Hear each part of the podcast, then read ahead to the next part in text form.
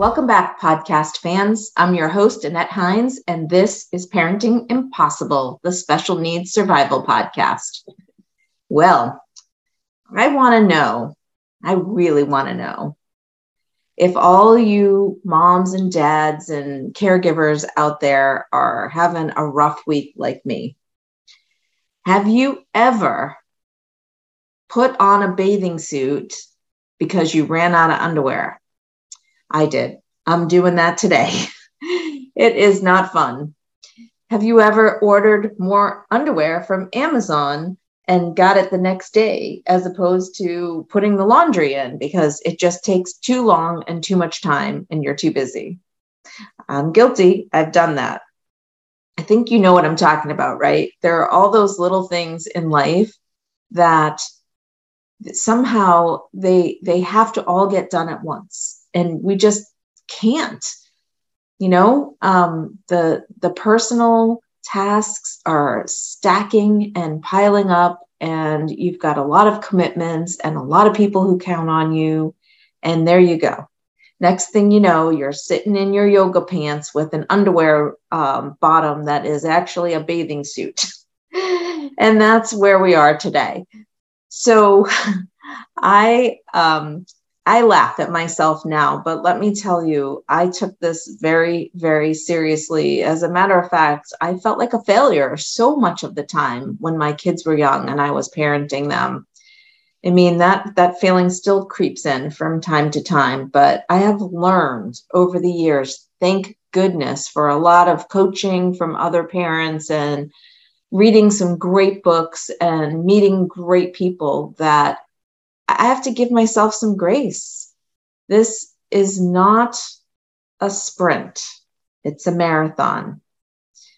Parenting a person with a disability, caring for a person with a disability, being a person with a disability, we we can only do our best and be our best self. And that doesn't always mean putting laundry ahead of some of the other responsibilities that we have or just having fun taking care of ourselves, getting out for that walk with the dog, running around the yard with the kids and playing ball, whatever it is.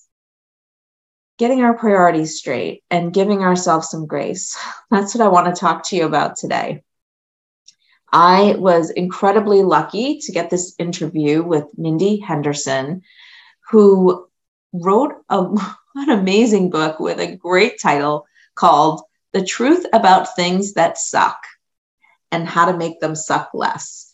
It is so cool to have this interview air during the month of July, which, you know, is frankly the month that we um, talk about disability issues, that we have disability pride, and um, and that we try to highlight some of the disability issues in front of us.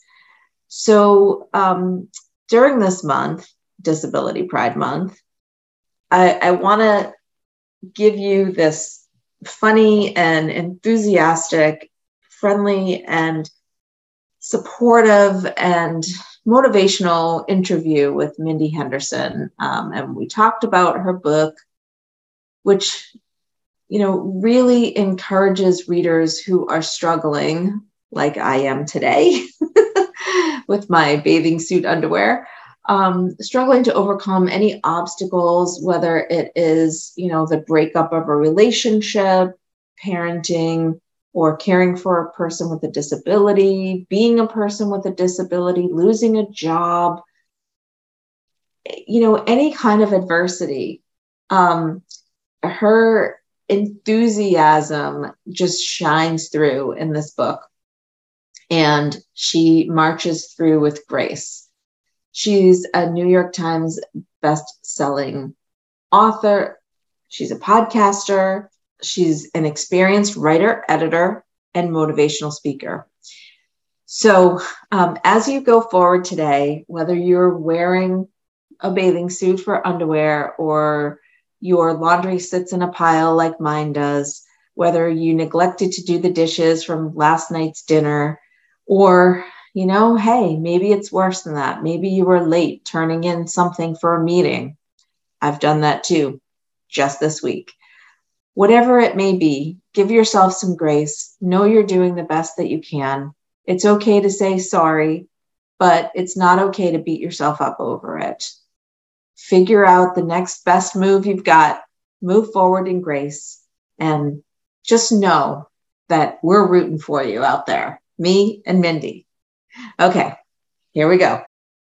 And today I'm welcoming Mindy Henderson. Welcome, Mindy. Hello. Thank you so much for having me. I am so excited to have you here. Um, I was mentioning to Mindy when we were doing our little pre-show, you know, get together that this is uh, some topics that are near and dear to my heart. My Elizabeth had mitochondrial disease, as many of you who listen know, and that is actually under the umbrella of the MDA. So I I was somebody who raised funds. I went to quote jail. That was like, you know, some of the things that we did and to, to raise bail money and all that kind of stuff. And um, so I have really fond feelings for the MDA. Mm. So, Mindy, this is, um, you know, one of those getting to know you podcasts that I do. And uh, I wanted to start out by just having you kind of introduce yourself to the audience but something really dramatic about your bio stood out to me. It said you gave your first speech at the age of four. yes. I have to ask you about that. And then it could lead into, you know, talking a little bit about yourself. Absolutely. So, you know, it, it really kind of weaves in to my beginnings. Honestly, I was diagnosed with a, a neuromuscular condition when I was only 15 months old. It's called spinal muscular atrophy or SMA. Mm-hmm. And um, so, you know, that it's it's a progressive condition so it gets worse over time. And you know I, i've lived my life from a wheelchair. And shortly after my diagnosis my, my family was introduced to the muscular dystrophy association which was a godsend because you know they you you get a diagnosis like this and you just you don't know what to do. You right. know if you don't have anyone in your family or, or have any experience with something like this it can be very overwhelming. And so my parents got connected to the mda and got some great support and information. But along the way after a couple of years they asked me to represent them as the texas state ambassador for the muscular dystrophy association and that was how i got to give my first speech. I don't think it was a good speech by any stretch. Um, but, you know, I, I, got to get up and thank people for their support and talk about MDA. And um, I, I, think I got the, the speaking bug early on with that experience. It was, it was something that I, I think was such a blessing in my life because, you know, growing up with a disability, it can be such a negative in in your life and it can be so challenging um, on a daily basis. But having these responsibilities and these these opportunities with the MDA so early on it really i think taught me to to find the the good in the bad and to teach me that i still had things to say and that maybe there were people that wanted to hear them. Um, and i learned the power of sharing our stories. Yes that is why I do this podcast. Yeah. The power of sharing our stories is so important. And it is. Yeah, we're going to chat a little bit about that. So let's fast forward to, you know, you being in high school and then going off to college, the work world. You know, can you tell us a little bit about what that was like for you? And if you want to share a little bit about what was that like for your parents too, as as much yeah. as you know and can speak for them. Yeah, you know, I I think I think my parents had a really hard job um, because, you know, growing up, well, first of all, the kiss of death. I think when you are are growing up, when you start to hit, you know, say middle school, maybe, you know, the, the kiss of death is being different from anybody else. And so, you know, I think living from you know living in a wheelchair and living in a wheelchair. That's a silly thing to say living life from a wheelchair. Um, and having a disability um, you feel very different from everyone around you and no one is quite having the same experiences as you. And what we don't understand when we're so young is that i think it's what is different about us that makes us really special and interesting and beautiful. Um, but you know, I, I actually talked some in the book about I was bullied and um, and had some really unpleasant experiences in middle school. And then in high school it was it was things like driving you know when all of my friends turned 16 and started getting their driver's licenses that wasn't in the cards for me just yet I didn't start driving until I was in my 20s and learned about um, adaptive vehicles and things. And that's a whole other can of worms, a whole other process. Um, and it wasn't something that was an option when I was 16 and I couldn't get into my friends' cars. Right. And so they would leave campus for lunch and I would, you know, I I didn't want to be seen sitting alone in the cafeteria because all of my friends had taken their cars out. So I sat in the choir room and and would have lunch by myself every day.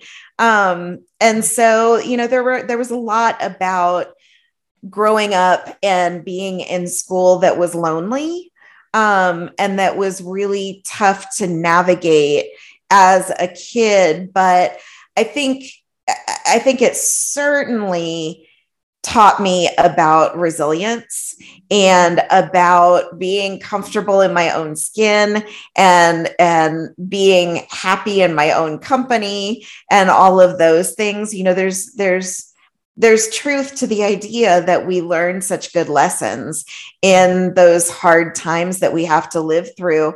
And i did. It was just it was a time period that was hard and i didn't fully understand it when i was growing up. And i'm i'm sure there were there were days when i resented it more than others. Um, but my parents really tried to instill in me the the a way to sort of count my blessings and to be aware of even though there were things that were hard i was still very fortunate.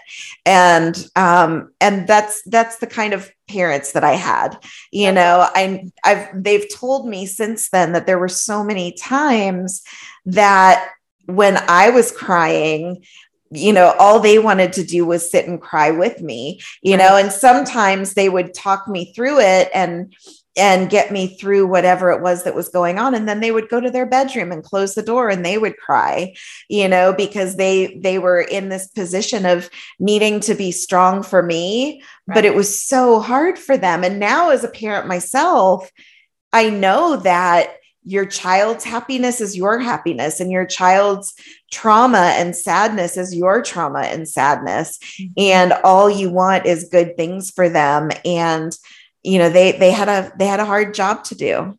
Yeah. And so many people equate a wheelchair user or somebody with a physical challenge as also having an intellectual disability. Yes. You know so they don't expect much of you and they don't require much of you and um, they just kind of overlook you in a yeah. lot of ways. It's true. I've had people pat me on the head like a dog. Um, yeah. you know, it's really it's it's amazing. And you know, part of me is is horrified that those things have happened and and that I've I've had I've lived through those things. But you know, the other part of me also understands that if you haven't been exposed to disability in your life, how can you how can you understand it? Um, you know and i i do think that we all have a responsibility to to try to understand it and to try to educate ourselves.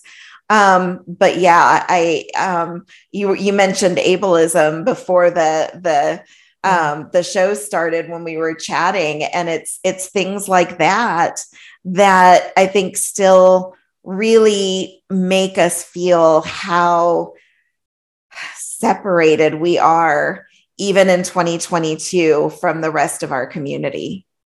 Sure, sure. Because just because you need an extra pair of hands or mm-hmm. some support yeah. to get through your daily living tasks yeah. doesn't mean that you are less than. It doesn't. shouldn't hold you back. Right. But so much of the time, so many of our people end up for lack of support living in a residential situation that mm. is a lot different than what they really need. And their independence and self-determination is so crushed because of the lack of community-based supports out there right. that allows right. them to live independently and to work. Right. Absolutely. And that those kinds of stories break my heart. And i know that not everyone that lives with the same circumstances that I do has uh, the support system that they need. Um, and and all of that and self advocacy is is so important. Um, but if you can't advocate for yourself having that support system um, is is really really critical. And i know that there are a lot of people that just don't have the benefit of that in their lives. Um, and right. so it's it's up to all of us to be aware of you know what goes on in our community and and helping to speak up for people. Can you tell us a little bit about your early work experiences and what was that like you know heading out into the work world? Yeah it was you know for the most part it was a good experience. And i i worked a 20 year career in high tech before doing what i'm doing now um, and I worked for employers where, you know, for the most part, I felt supported and um, and you know, like I was valued and and all of that. But the interesting thing about my my that sort of leg of my career was that in 20 years, I worked for three different companies, and they were big companies with thousands of employees. And I was the only person in a wheelchair I ever saw.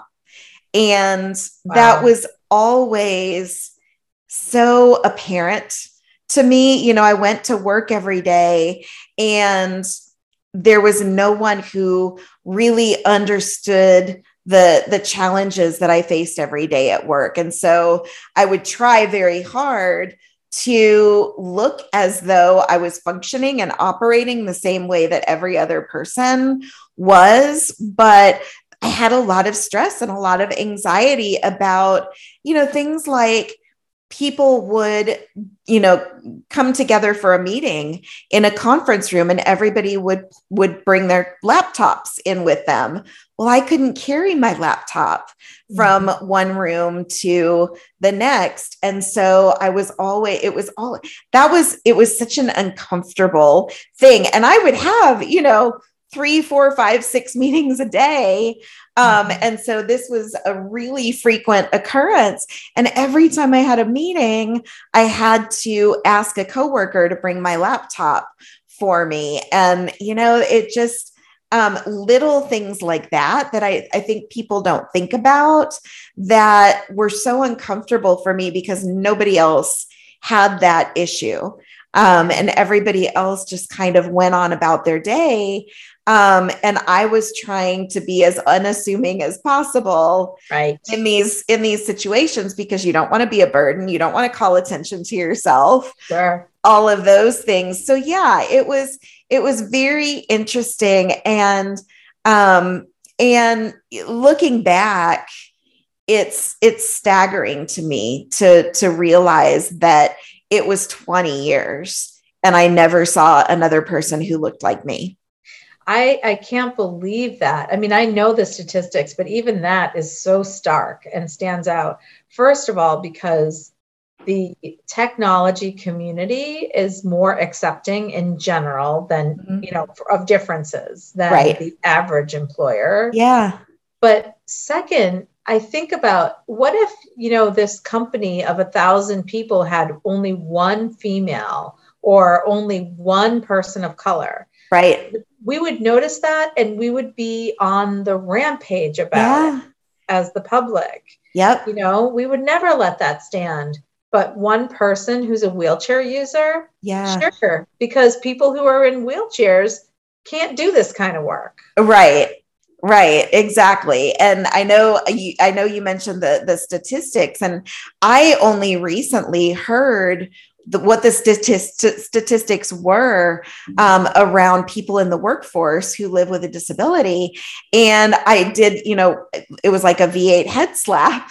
And I was like, well, of course, that's why I was the only person I ever saw, but it's something like 27% of individuals living with disabilities hold positions in our current workforce, as opposed to something like 87% mm hmm of people with no disability.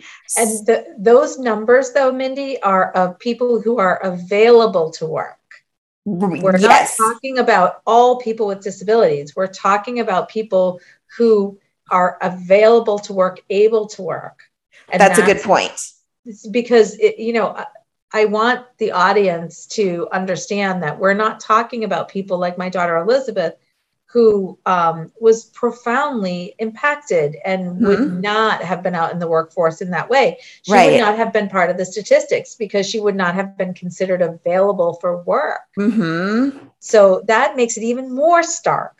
It does. It really, really does. And I mean, we could we could talk all day about, you know, just the assumptions that are made about the kinds of accommodations that people with disabilities need and that sort of thing. Um, but yeah, I, I think that it's in in 2022, we've we've got to be able to do better. Right. I mean, don't you think that the real problem that we're having is because people are so uncomfortable they won't even just ask. Mm-hmm. Why don't you just say, hey, Mindy, um, we love you for this job. Mm-hmm. What do you need to accommodate you to make yeah. this doable? I actually had that experience at one of my jobs, the sec- third, the third company that I worked for, um, a week before my start date, and my my disability was not discussed in the interview process. Um, but fortunately for me, they were you know, accepting, inclusive people and offered me the job that I was interviewing for. And a week before my start date, I got um, an email from my manager, my new manager, asking about like desk height and if there was anything else that they could get ready for me before I started my job. And I thought that that was they they were so evolved you right. know and i was so it was such a simple thing but i was so grateful you know because i knew that they saw me and understood me a little bit mm-hmm. and they wanted to make sure that i had a good experience and had what i needed so that i could do my job um and so yeah it was it was such a, a good experience i wish yeah, more companies for them yeah. to take the initiative. Yes. Because it's, you know, you've had to advocate and fight and push for things mm-hmm. that you need. Mm-hmm. But when somebody comes up and, like you say, sees you yeah. and says, hey, just like matter of fact, like, hey, we would do this for any employee. Like, right. You know, what can we do for you? What can we yeah. order for you? Yeah, no emotion involved, no platitudes, nothing extraordinary. It was just like, hey, is there a certain de- height you need your desk to be at? And by the way, if there's anything else you need, please let us know. Yeah, so cool. Yeah. So at one point, you shifted from you know being in the workforce uh, having that, you know, thousand person company job to becoming uh, an author, a motivational speaker, an advocate. What there's always a moment when I talk to people, you know, that kind of aha moment of, that makes that switch for you. Yep. What was it in your life that shifted for you? You know what? I there was a very specific moment when I I made that pivot and um, what happened was three years ago, the most recent company that I was working for was acquired, and there were there was reorganization going on, and inevitably, you know, layoffs and things come up as a result. Yeah. And it was fine. I had been with the company for six and a half years, and I had 20 years of experience, and I didn't. I I I, I wasn't scared honestly. I really wasn't nervous about finding alternative work and i thought that i would stay in high tech and keep doing what i'd been doing. And um, 10 months later i was still looking for a job. Wow. and i have this spreadsheet to show you. I applied at last count. In 10 months i applied for 342 jobs. Wow. And actively interviewed for 53 of those in 10 months. And wow. so, and some of those jobs went, you know, two, three, four, even five rounds of interviews. So I did a ton of job applying for jobs and, and interviewing, and nothing was, I, there were no offers. Um, nothing came in. And after 10 months and that much interviewing, your your head your mind starts to go to some dark places sure. you know and you you do you start to question your value and you know your self-esteem gets a little a little wonky and um, i had what i like to call my bathroom floor moment mm. and i actually heard the thoughts that i was having and how sort of hopeless i was starting to feel and i remember thinking to myself i have a choice to make right this second. And I can either become the worst version of myself and become angry and frustrated and bitter. And I can keep banging my head against the wall, oh trying to, to find the next job. Or I can hire myself and I can, you know, I'd had aspirations of writing forever. And i had you know done all of this speaking for mda my whole life and i mm-hmm. really wanted to do more speaking. And so i decided i was like this is it. I am i'm going to write a book and i'm going to write a book about navigating our adversity while i'm sitting in the middle of this pile of adversity. Mm-hmm. and i'm going to figure out how to become a motivational speaker and all of this. I didn't give up the job hunt right away um, but uh, because I'm I'm not a risk taker at heart, but I did have a new purpose and a new passion that I added to my plate that kind of saved my bacon, you wow. know, and I did start writing the book the next day. Wow, I so first of all, I hate that for you that you went through all of Aww. that. You know, but I'm so glad it led you to this place because you have so much to give to all. Thank you so, um, well, and and honestly, I, I I will just say it's the second time in my career that I've lost my job due to layoffs, and both times it was it was hard but it mm-hmm. was the best thing that could have ever happened to me. And now i've got this career and um, it's it's my dream com- career. I wake up every single day and I can't believe that I get to do what I do for a living. Right, right. I know. I feel the same. I feel oh, good. Um, it, and getting laid off can be just crushing. It can be for sure, or getting fired for any reason. Yeah, but it's true that opportunities abound, and you just need to look up to find them as you opposed do. to just looking down. Yeah. So um, you've got two podcasts that you mm-hmm. contribute to, um, but I really want to talk about your book right now, "The sure. Truth About Things That Suck," yes, and how to make them suck less. Okay, first of all, what a great title! Thank you. Come up with that title. That is amazing. I love it. Thank you. You know, it was. Um, I wish that I had some firm answer for you on how the title came about.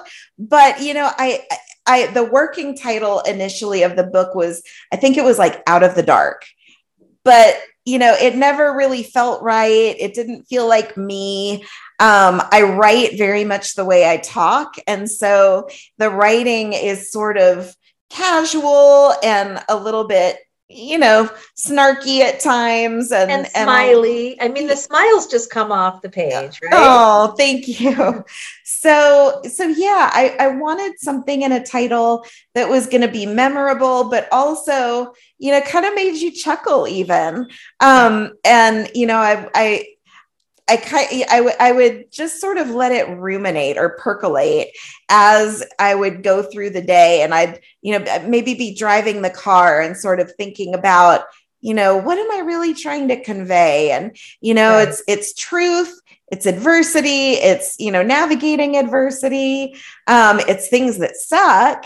Yeah. And that, you know, it all eventually just kind of led to the title that I, I landed on and it's a quote book about what's possible which is yes. so true because you're you're a mentor just by living your life. Mm. and that led you to you know want to be motivational in spirit and in your work.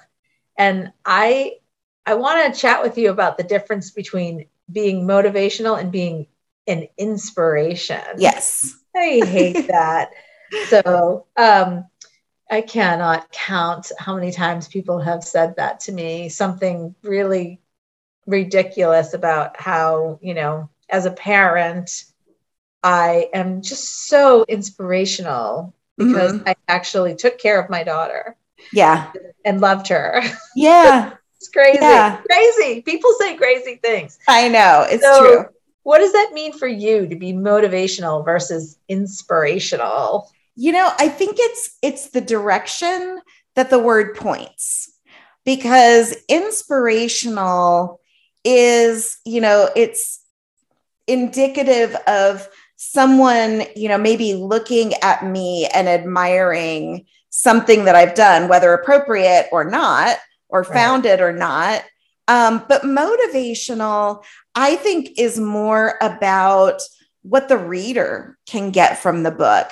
Because my whole mission with the book, certainly, especially after the couple of years this world has just lived through, Right. Um, and what what I really wanted to put out there was a book that would instill hope and encouragement and empowerment in the people who read it. And so, you know, I I think that if you read something and you're you're inspired, that's just an admiration of something, you know, and and you know, it's sure, it's nice for someone to read the book and maybe admire it or me. That's great. Thanks.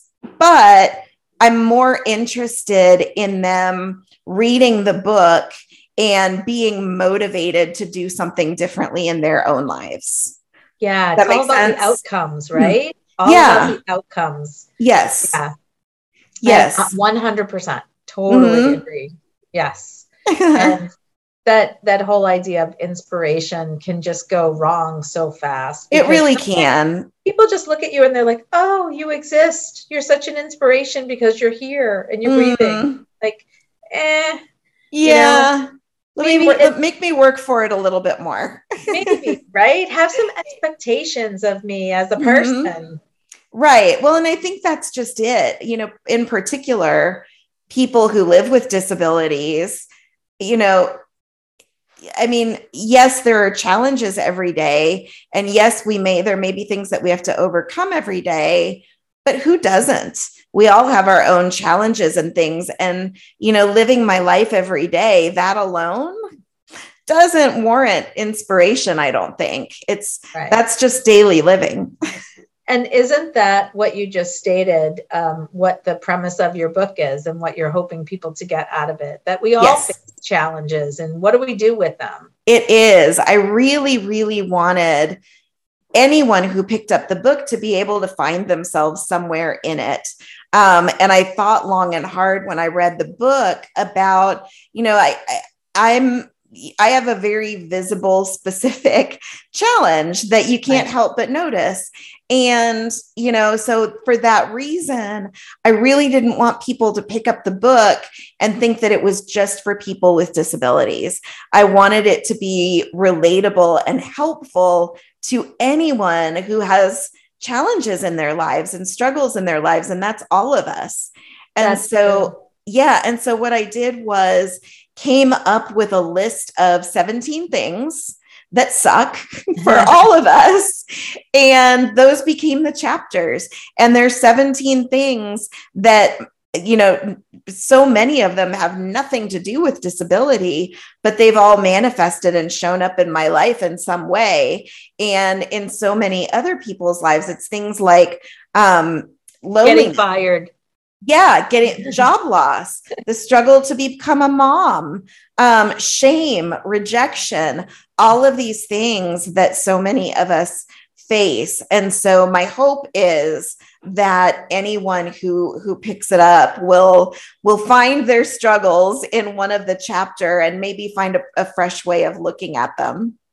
What was your favorite chapter to write? You know, it's funny. I I it's it's kind of like picking your favorite child. I know it's um, hard, right? it's such a hard question to answer, but honestly, um, I think my favorite one might have been the chapter on failure because I talked a lot in my in my like mid to late 20s I pursued music. I I really really wanted to to sing country music and growing up um, I was a child of the 70s and 80s, and I loved Barbara Mandrell. Oh my gosh.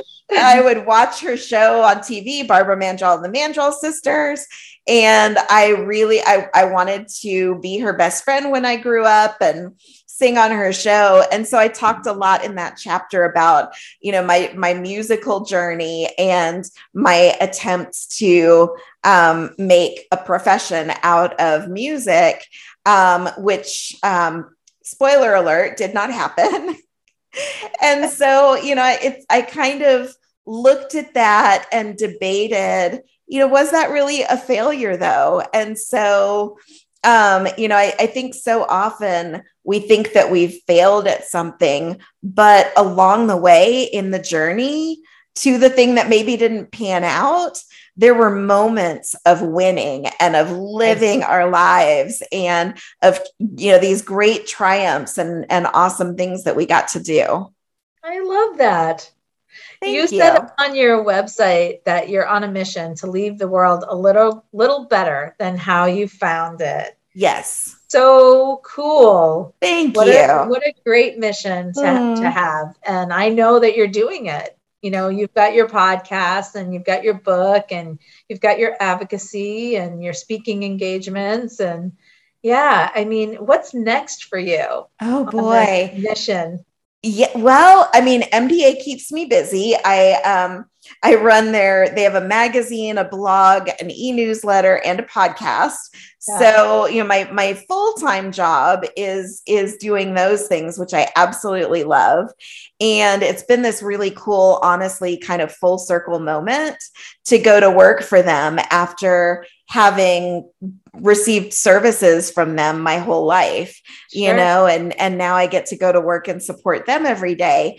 Um, but apart from that you know i would love to write another book. I don't know what that looks like yet. Um, but i would I, I feel like i have another book in me. Oh sure. Um, you've got the bug now. Once you get that bug you're i know, you know? it's a little a little addictive um, but also you know there are a lot of things that i would that I just want to see changed in the world. You know, so much of what our community still struggles with air travel. I have a, you know, I have a big bee in my bonnet about air oh, travel. Yes. Yes. Um, there, you know, there's a lot that we could do, I think, in terms of fashion and style and making um, style more accessible to people with different kinds of disabilities. Um, so I've I've got a couple of product ideas and things that I would love to put out in the world maybe one day. Um, yeah, so wow. many so many things. That that's great. So Mindy's book was just released on June 7th. Yes. Make sure you go pick it up and always leave her a review because we need those reviews. Yes, please. the reviews of the podcast and we need reviews of her book, The Truth About Things That Suck. And there's a podcast called The Truth About Things That Suck as well. So, yes, check out Mindy. We're going to have all of her contact information in the show notes. And I am so grateful to you for coming on the show, but also just for being you and for Aww. spreading all of this joy throughout our lives. Because sometimes this life can be a little hard, it sucks. Yes. And, you know, finding the joy can be a little more challenging than the average family. So I'm grateful to you for spreading some joy. Thank you so much. The pleasure was all mine. I, I appreciate you having me. Hey, everybody. Thanks for tuning in. I just wanted to take a second to say how much I appreciate you taking the time to listen to these podcasts. I'm having a blast doing them, and I hope that you're finding the content to be what you were really hoping. If you are, please take a second to leave a rating and a review. It's so helpful in getting this content out to people who really need to hear it. Thank you so much.